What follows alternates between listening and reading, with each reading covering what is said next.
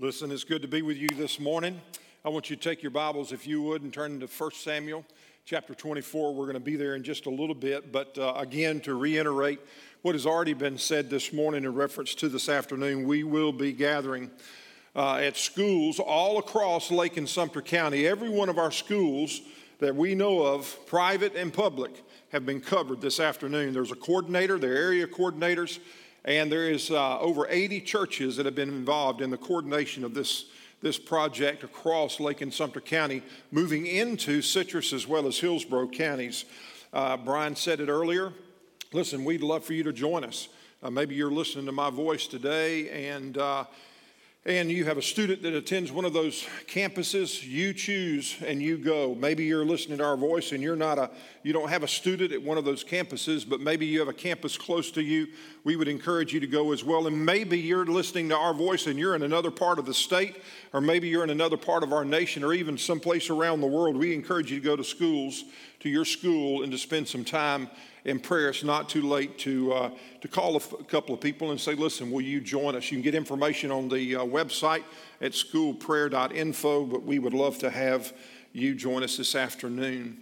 Um, Allison does such a great a great job. I feel like I don't even have to do anything. I can just go sit down. But parents, it is a blessing to have her speaking directly to you, not only you, but your children specifically. And during this time that we've been separated from each other from the church house. It's important, and she's done such a great job at uh, trying to connect to you as, as a parent as well as your children. Uh, but Allison, we're very, very thankful for that. I also want to remind you listen, while I'm at it, uh, Labor Day weekend, we will be at the Omni. If you've not made reservations, I believe that they'll allow you as long as there are spaces that are available. Uh, we went down this past week to look at some some of the things that we're going to be doing. We'll be holding our services live from there that, uh, that, that morning. And so, even though we aren't gathered here in this building, we will be gathering in a large open area that the Omni is providing for us to be able to have services that morning. So, I hope that you can join us. There are special prices that they've allowed us to participate in uh, at Champions Gate. So, you go on, you can find some information on the web. Listen, um, we went out of Galatians into a series called Hey Siri. There's some there's some questions that Siri just can't answer, but there's some questions that we have to answer. And so, over the past couple of weeks, we've been diving into some, some of this, this process of what are some questions that we need to ask ourselves when we're in the process of making decisions. Because this is what we know that regardless of your age, your stage in life, every one of us are going to have to make choices. We're going to have to make some decisions, and the scenarios and the questions that we encounter are endless. Um, but listen, you got, you got to make a choice. And we started out by, with our first question by asking, asking uh, that little thought um, Am I being truthful? We went back and we looked at what the book of Jeremiah, chapter 17, 9 had to say because it is really easy, because the heart is deceitful of all things, is what the Bible has to say. And it's really easy to make some crazy choices, some unwise choices, sometimes some stupid choices because we listen to our feelings or we listen to somebody else and we don't listen to the Lord. And we need to understand and be able to ask that question continually when we're in the process of making choices Am I being truthful? Is there something else that needs, that needs to be talked about? Then last week we asked the question What kind of story do I want to one day tell? and, and because this is what I know, there's some stories in my life in the past that I'm not really interested about other people knowing about. Well, what would it be like if we were to recognize that every day we're writing stories in the pages of a book that will one day be read? One day we'll have the privilege to sit down and talk to kids or grandkids about those parts and pieces of our life and, and not have to really worry about leaving some things out. And so we're in the process of making a choice or decision. What would it be like to be able to ask that question? What kind of story do I want to one day tell? You know, I've, I've asked several people that this past week as they have been contemplating things in their life. Husband and wife looking at divorce. What kind of story do you want to one day tell? You know, kids in reference to certain things they're experiencing. What kind of story do you want to one day tell? Well, today we're going to ask another question. And that question is Is there a stress that needs to be addressed? Is there a, a tension that needs to surface? Because this is what I know inside of the decisions that we make, the choices that we have to make. Sometimes there's something going on behind the scenes that has moral and ethical implications. You, you, have probably been there.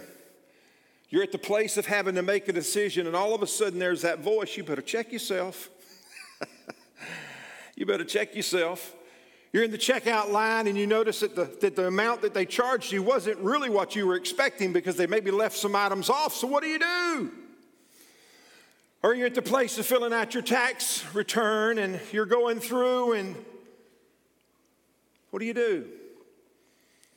I remember a time when Meredith and I had, uh, we, we hadn't been married very long, and, and back in those days, you had to make a deposit at the bank. Some of you kids don't even have a clue what that is. You used to have to fill out this form, and you'd have to write some things on it, and you'd have to take it to the bank teller. And this was even before drive-ins, but this was a drive-in that we happened to go through. And um, and you had to give it, and somebody would make it. A, there was none of this stuff online. I think computers were just coming out. there was no such thing as the World Wide Web back in those days. I don't believe. I hadn't experienced it. But I remember going through the drive through and I was making a deposit. And Meredith and I were in a rush and we were on our way someplace. And um, I made a deposit and I was getting just a little bit of cash back. So I reached up and I grabbed the envelope that she had given us back. It was supposedly some cash. And I thought to myself, she must have just given us a bunch of ones. So I laid it over on the side and we're off and we're going. We're in a hurry. and then Meredith opened it up and I heard this, oh, and it wasn't ones, but it was $20 bills. Meredith said, We got to take it back. And I said, Baby, we ain't got time. We got to take it back, but we don't have time. We got to take it back. We took it back. we went back through the drive through and I go, Look, I'm in a hurry, but I think you made a mistake. And the lady says, We don't make mistakes. I thought, Great, I'll leave. Meredith said, No. so I said, Look, I promise you, you made a mistake. No, we didn't make a mistake. And happened to, I happened to know the, the, the person that was in charge, and I, I thought, oh, this is going to take more time. So I had to go around and I had to park. And I took it in, and she said, Yes, Sid, we made a mistake. And I was thinking, I was hoping you didn't make a mistake, but yeah. But what do you do in those times when there's that little bit of attention, that stress? How do you respond? And what we're going to see today in the midst of the story is that just because something feels good and just because something might benefit us doesn't necessarily mean that it's right. This is what I know that it's in those moments when that tension arises that it's really easy to maybe just set aside wisdom and turn and look the other way. So, what do you do when there's a when a stress is involved? How do you respond? I mean, what we're going to see today, it's really important, it's beneficial to stop for a moment, to pause before you make that final choice. And ask yourself is there attention that needs attention? Is there a stress that needs to be addressed? Is there something that needs to come to the surface that you need to maybe talk about and, and think through? We're going to go back through the Old Testament in the book of 1 Samuel, we're going to look at a story today and, and about a man by the name of David that sort of helps us illustrate what we're talking about here, and, and it very clearly helps us illustrate. Maybe you've heard this story. If not, it's going to be, for some of you, it'll be just a reminder or a refresher. For others, you, you may hear this story for the first time and go, oh my goodness gracious. But you're going to hear the story about a really two characters a man by the name of Saul, but the one we're really going to center in is a man by the name of, of David. And, uh, and when we look at David and we see what's going to happen in the midst of the decisions that he was going to be faced to make, in his own eyes, he would have been justified. Matter of fact, even in the eyes of other people, David would have been justified to do that which was wrong. And everybody would have agreed with him, but he stopped and he paused and he addressed that tension that he was facing. And so I want you to look again at 1 Samuel 24, and I'm going to be reading this morning as I walk through this out of, out of the New Living Translation. But to bring you sort of a little bit up to date, King Saul was king. He had been appointed, anointed as king. But God's getting ready to remove Saul because he had been disobedient.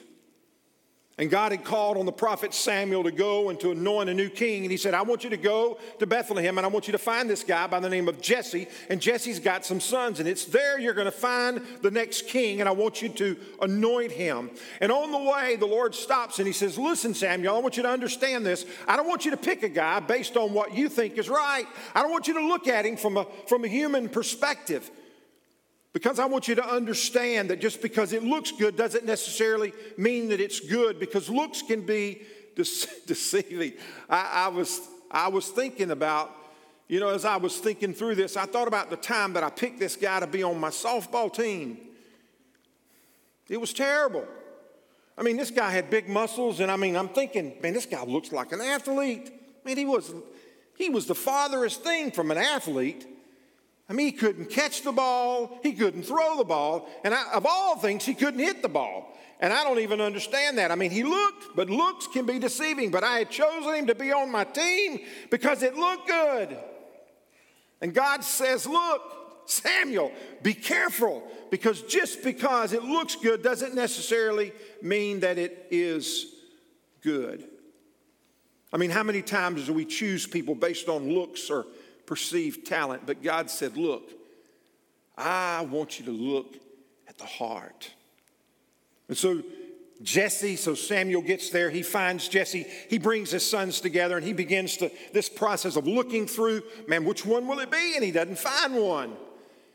And so Samuel says, Man, don't you have another, don't you have another son? And he says, Well, I do, but he's young and he's out and he's he's with the sheep, and go get him. Well, guess what? It's exactly the one that God had chosen. And there it was that Samuel anointed him and he chose him. And after he did that, he picked up all of his stuff and he, he left. And, and David went back to tending his sheep. Because David's anointing, it wasn't something that was public. But what it was, it was an event that signified that God had set him apart. He would eventually lead the nation of Israel. Well, after a series of events, if you know anything about the story, one thing led to another, and David catches the attention of Saul's eyes. And the Bible says that, man, he loved him. Man, he looked at this guy and he thought, wow. He brought him into leadership and he put him up as an armor bearer. And then all of a sudden, there came that day that the nation of Israel and Saul and his army was challenged by this, this big guy by the name of Goliath, this Philistine who not only challenged them, but also challenged God. And nobody wanted anything to do with him. As a matter of fact, they wanted to run the opposite way. They were terrified of this man because of his size and because of his meanness, the way he looked, his appearance. But David said, what, What's going on, guys? Why are you so afraid of this guy? Man, I've fought lions and bears and tigers and I've killed him with my bare hands, and I'm going to take this guy on too. And that's exactly what he did. He didn't, he didn't kill this, this man, this Goliath that had been threatening everybody. He didn't, he didn't kill him with a sword or a spear, but a rock and a sling. And after that, I mean, all of a sudden, this young boy, this young shepherd boy, went from this being really a nobody to he became somebody in the public eye. And Saul is killed thousands, but David has killed tens of thousands. It was almost like a WWF wrestler. And he was just known to everybody. But as his popularity rose, guess what happened to Saul's heart? Jealous, jealousy, bitterness, and anger. Even to the point that the guy that Saul loved eventually now he wanted, he wanted dead. Saul knew. He knew. And after several attempts at trying to take David's life, we find ourselves where we are here in 1 Samuel chapter 24. Would you read a little bit with me this morning? In the New Living Translation, and this is what Samuel records after Saul returned from fighting the Philistines, he told that David had gone into the wilderness of En Gedi. And so Saul chose, listen, 3,000 elite troops from all Israel and went to search for David and his men near the rock of the wild goats. Now, look, I, I, don't know how many men that David with him. I mean, there's some passages that talk about 400. Then he, there was another that talked about 600 as he's going through.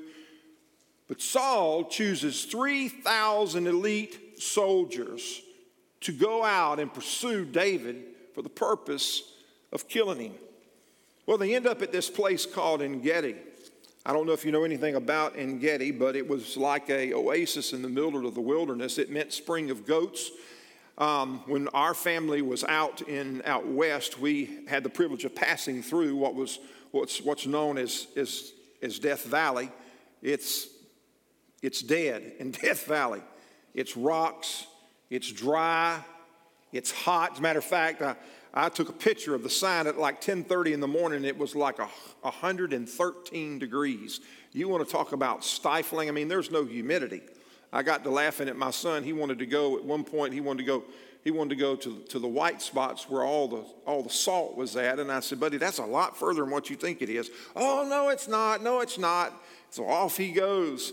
And I sat on the side there of the road, and there's nobody. I mean, there's nobody anywhere near us. I mean, if we if we'd have broke down, we'd have been in trouble. But off he goes, and about 10 minutes later, he comes back. That was a lot further than what you said it was. I thought it was. Glass of water.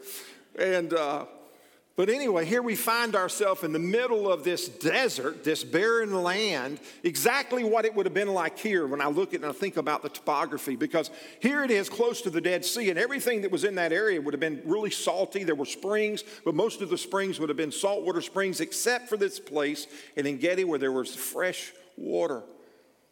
I don't know if you've ever been thirsty, really thirsty, and all of a sudden there was a a drink of water. Man, it's just so refreshing.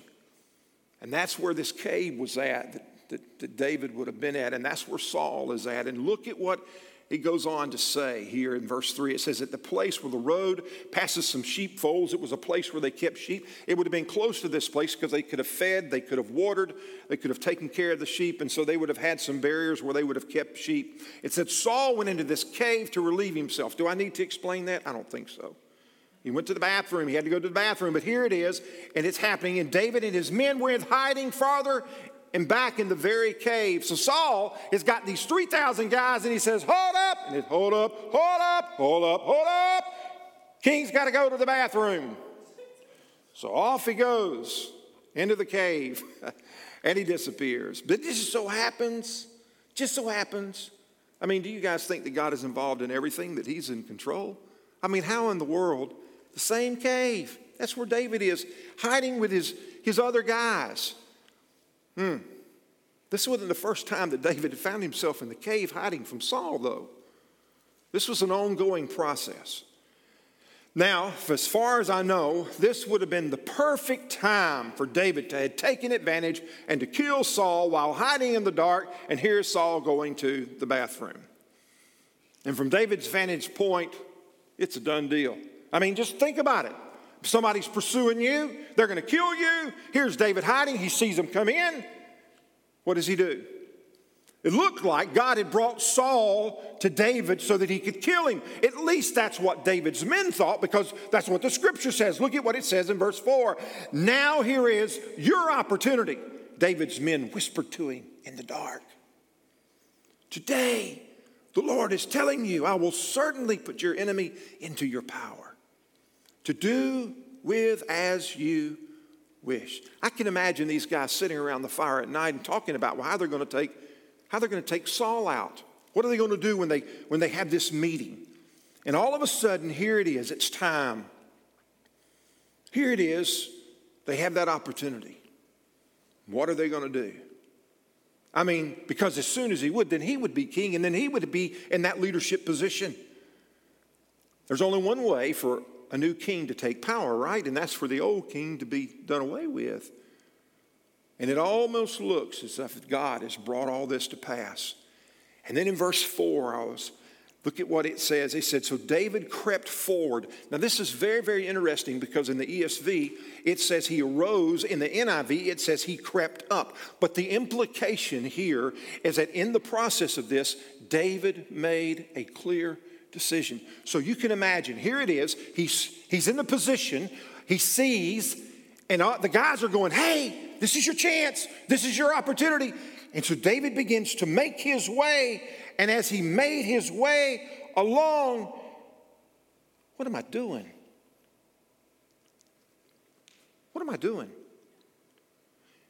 As he's crawling along, he's had to contemplate in his mind what kind of choice am I going to make?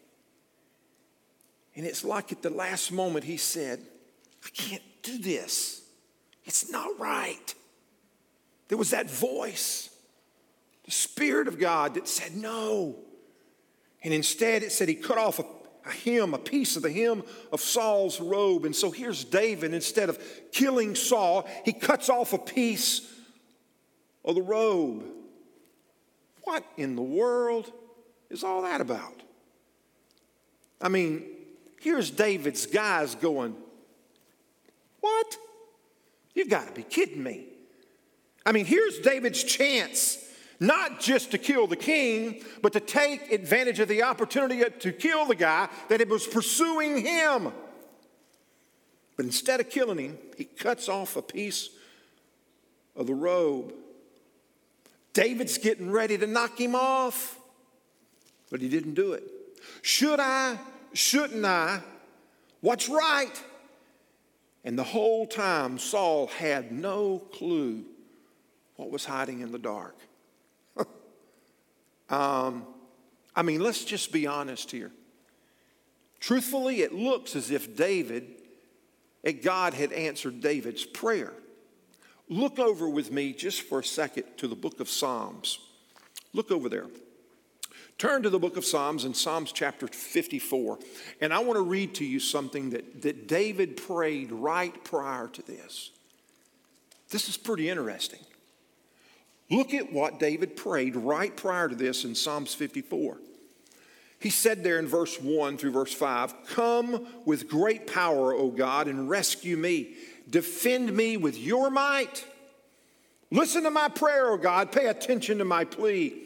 For strangers are attacking me. Violent people are trying to kill me. They care nothing for God. But God, God is my helper. And the Lord is the one who keeps me alive.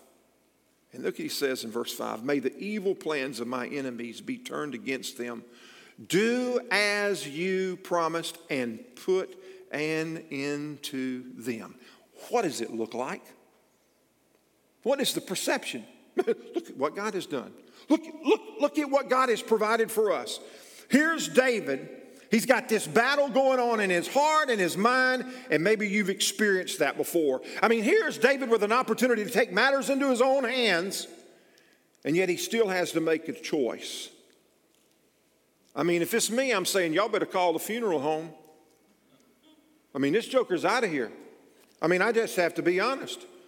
I mean, but here's David, the stress was so great. It was so great that he chose not to ignore the still voice in his ear. But as he crawled, he said, No, no. I can't, I can't replace what God has put in place. I can't do it. And somewhere between the whispers of the soldiers and, and, and David's movement and thoughts of killing the king, listen, and having to deal with anger and bitterness and fear and him cutting off the corner of the king's garment. David said, I can't do it. Mm-mm. I mean, even though it felt good, even though it looked right, even though it would have been deemed uh, acceptable encouraged by those closest to him, David knew it wasn't right. And in the midst of the tension, David chose to listen. You know what he did? He chose to trust God's plan instead of his plan. He chose to trust God's timing instead of his timing. He chose to bypass and set aside his own fear and trust God. He chose to ignore the emotion of the moment.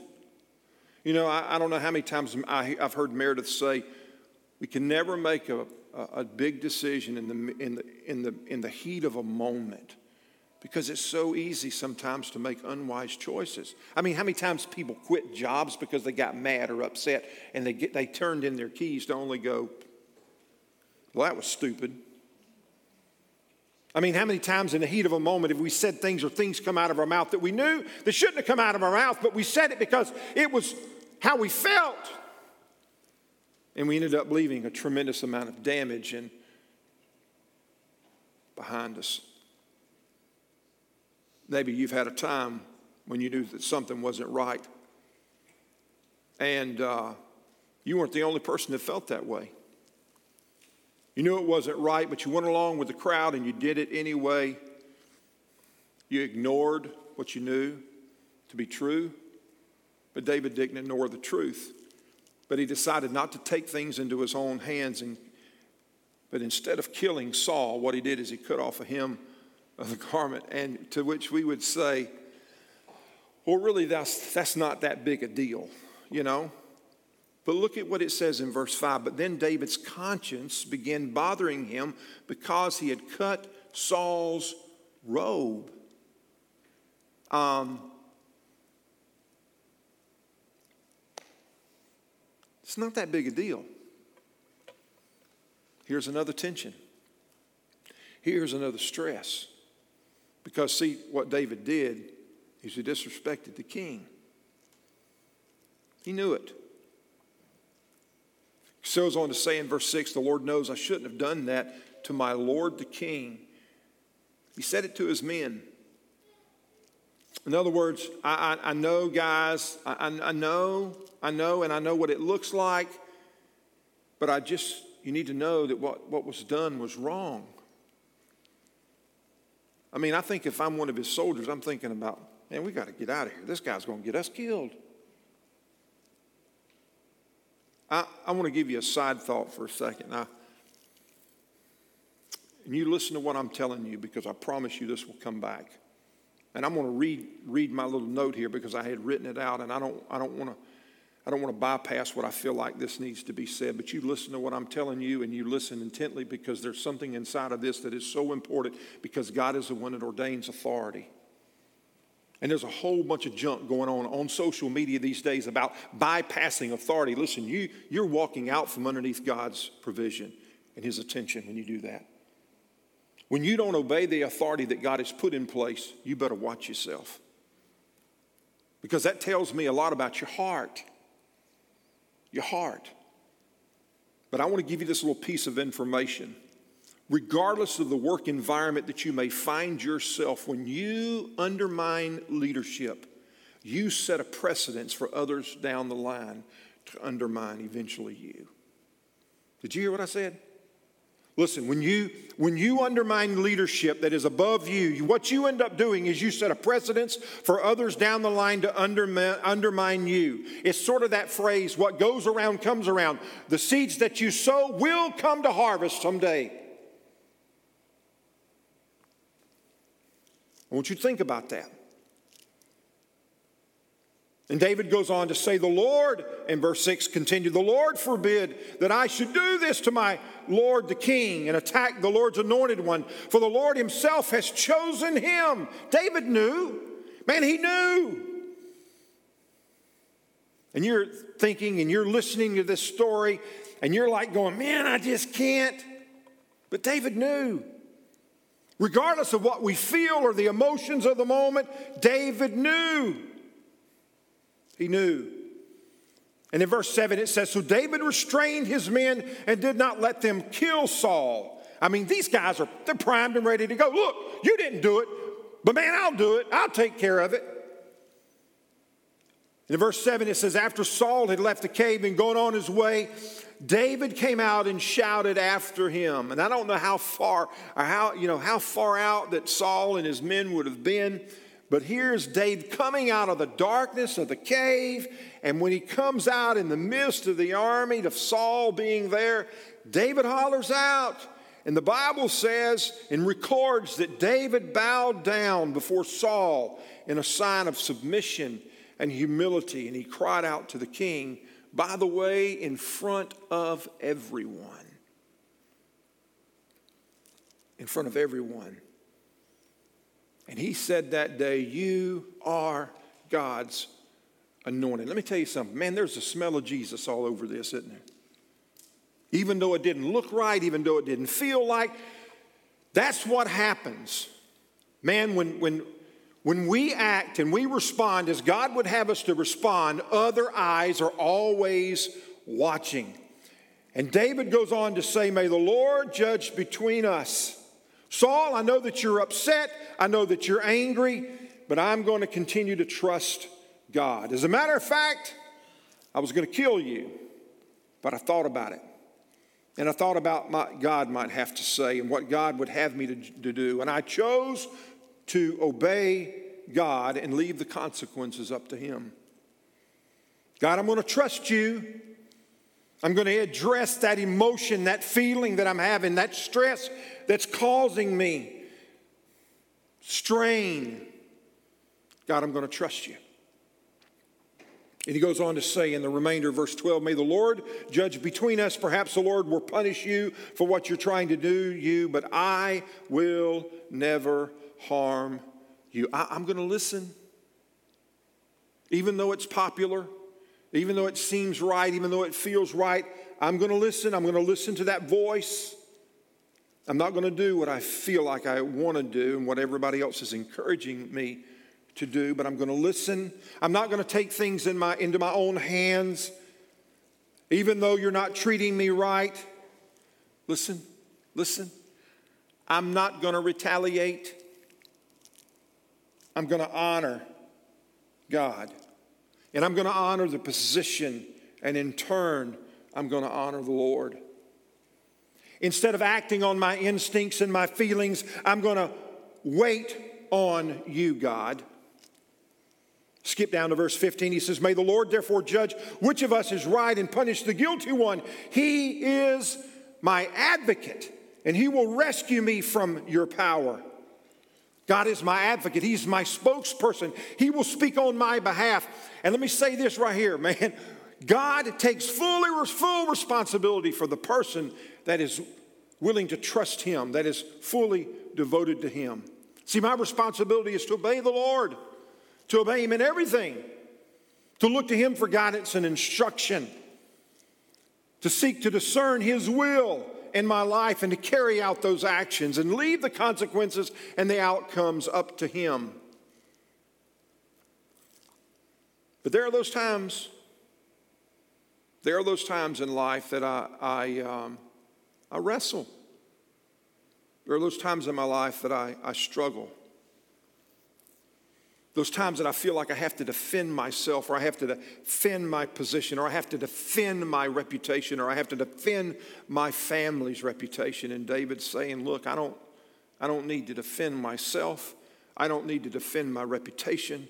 I don't need to defend my family. But God will speak on my half, behalf and He will represent me. That's hard. I mean, because I'm going to tell you what, when you feel challenged and there's something within you that jumps up, we always feel like we got to go we got to defend ourselves. We got to get on social media and tell everybody just how we feel. No. I remember a conversation this guy was being accused a couple of years ago, and I was in a restaurant, and man, he got him so upset. He was a pastor, and uh, something had happened. His name had been blasted all over the all over the papers, and I felt so bad at, bad for him because some guys that I know they were picking at him and playing at him and just poking fun. Oh yeah, some good pastor you are, and they're just going on. And just, he goes, "Shit, I got to say something. I got to call the paper." I said, "Just leave it alone. Leave it alone. Leave it alone." but I got. I said, "Just leave it alone." Who's your advocate? Who's your advocate? God speaks on your behalf. He speaks on your behalf. Don't make it worse. And David is saying, Listen, I don't need to defend myself. I don't need to speak on my behalf, but God will represent me. And by the time that David finishes this process, Saul knew. I mean, he, he knew. He knew what David was saying was true.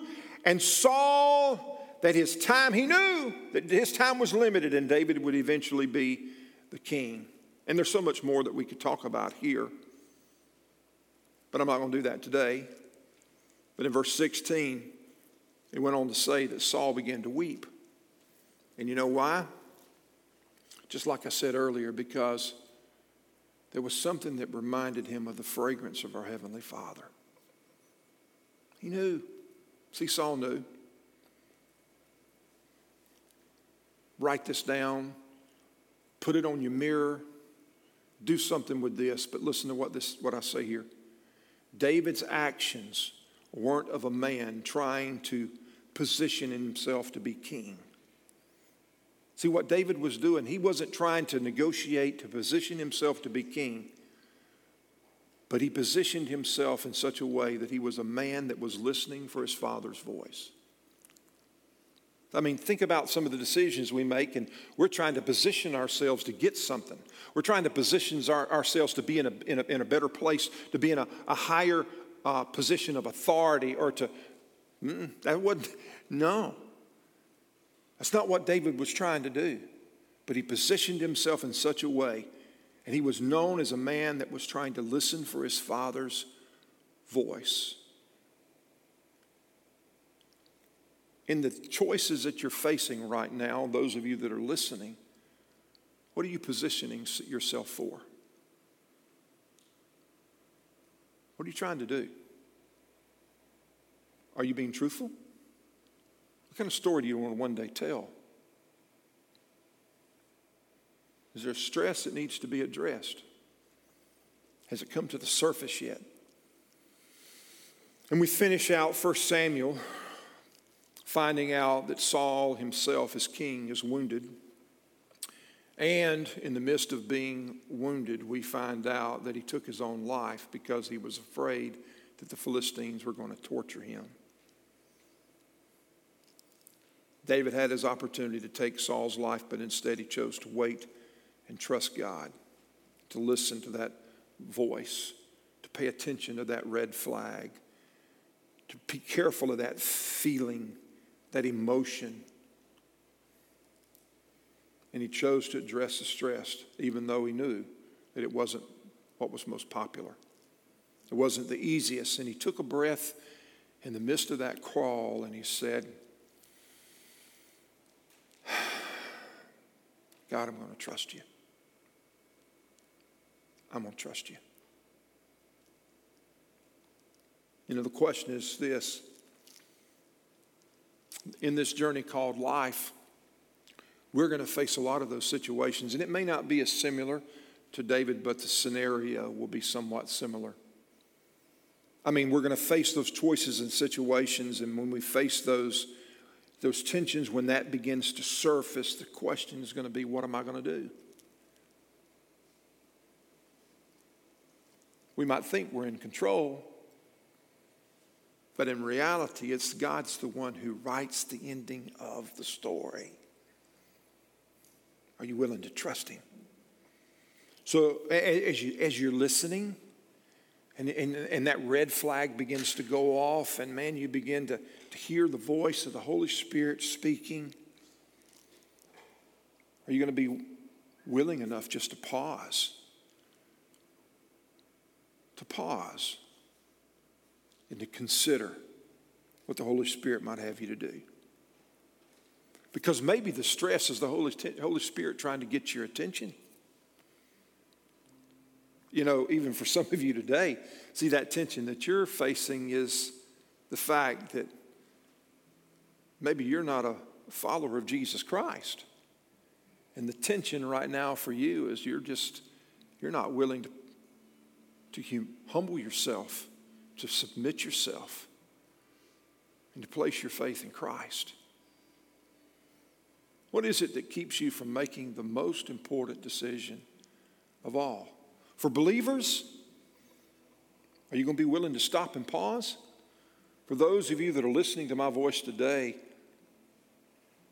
is that tension today that are you willing to trust me?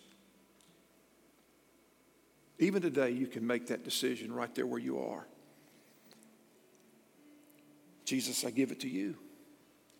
I recognize that I recognize my sin and my position as a sinner, and I recognize that it's my sin that separates me from a holy God. But I know what the Bible says that Jesus, that God's only Son, was sent, and he would bear the scars and, the, and be beaten for me so that I might have life. That Jesus became the Lamb of God who would be sacrificed not just for the world, but for me.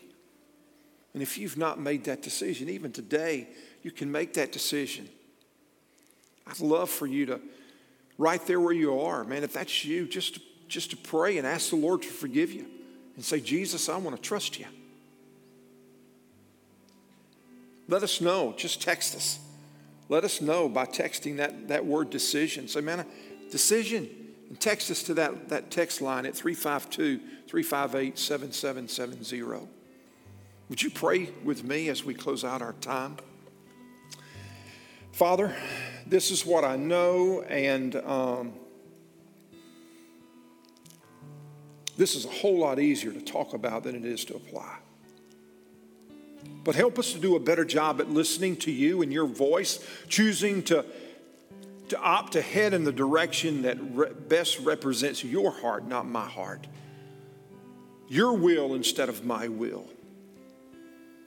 And for those of us that are listening to my voice today that are facing decisions and they're, they're, they're talking themselves out of stopping and listening for God's voice in the middle of the stress, Father, I pray for courage today to stop and to pause to hold up and to say, wait, wait. Give us courage to say, even in this, God, I'm going to trust you. Lord, that I want to do your will more than anything else. And God, today, in the midst of all of this stuff, I pray that you'd give us courage as a church and church leadership not to fall into prey of stinking thinking, but help us to pause in the middle of the tensions that, that, that we experiencing about all this virus mess and, and face mask and opening doors and help us to seek your wisdom and your heart and to pay attention, not to be afraid to walk against the flow if that's what you call us to do. How many of us that are placed today and we're positioned just like David? We're ready to strike right now. We've got the knife in our hand, and yet the closer we get, the more tension we're feeling. I'm praying today for confidence to pay attention and not overlook. I'm praying today for, for confidence and courage to be willing to trust you with the outcome.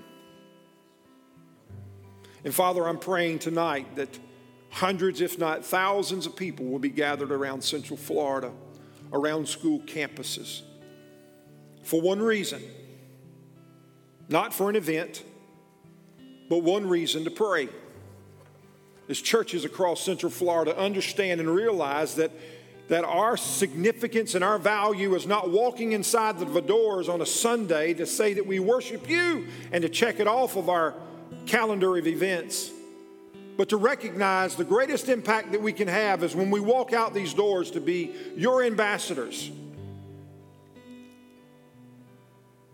to be your billboards and I pray for these school coordinators tonight as they'll be leading these prayer times. Father, I pray for just a filling of the Holy Spirit, God, as they, as they, uh, as they direct these times of prayer.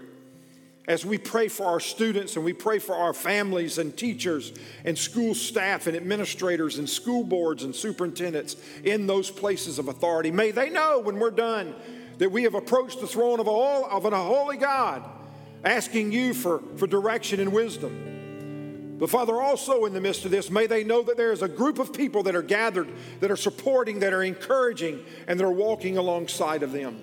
Father, help us to be the church that you've called us to be. May the communities that we live in be different because they smell Jesus on us.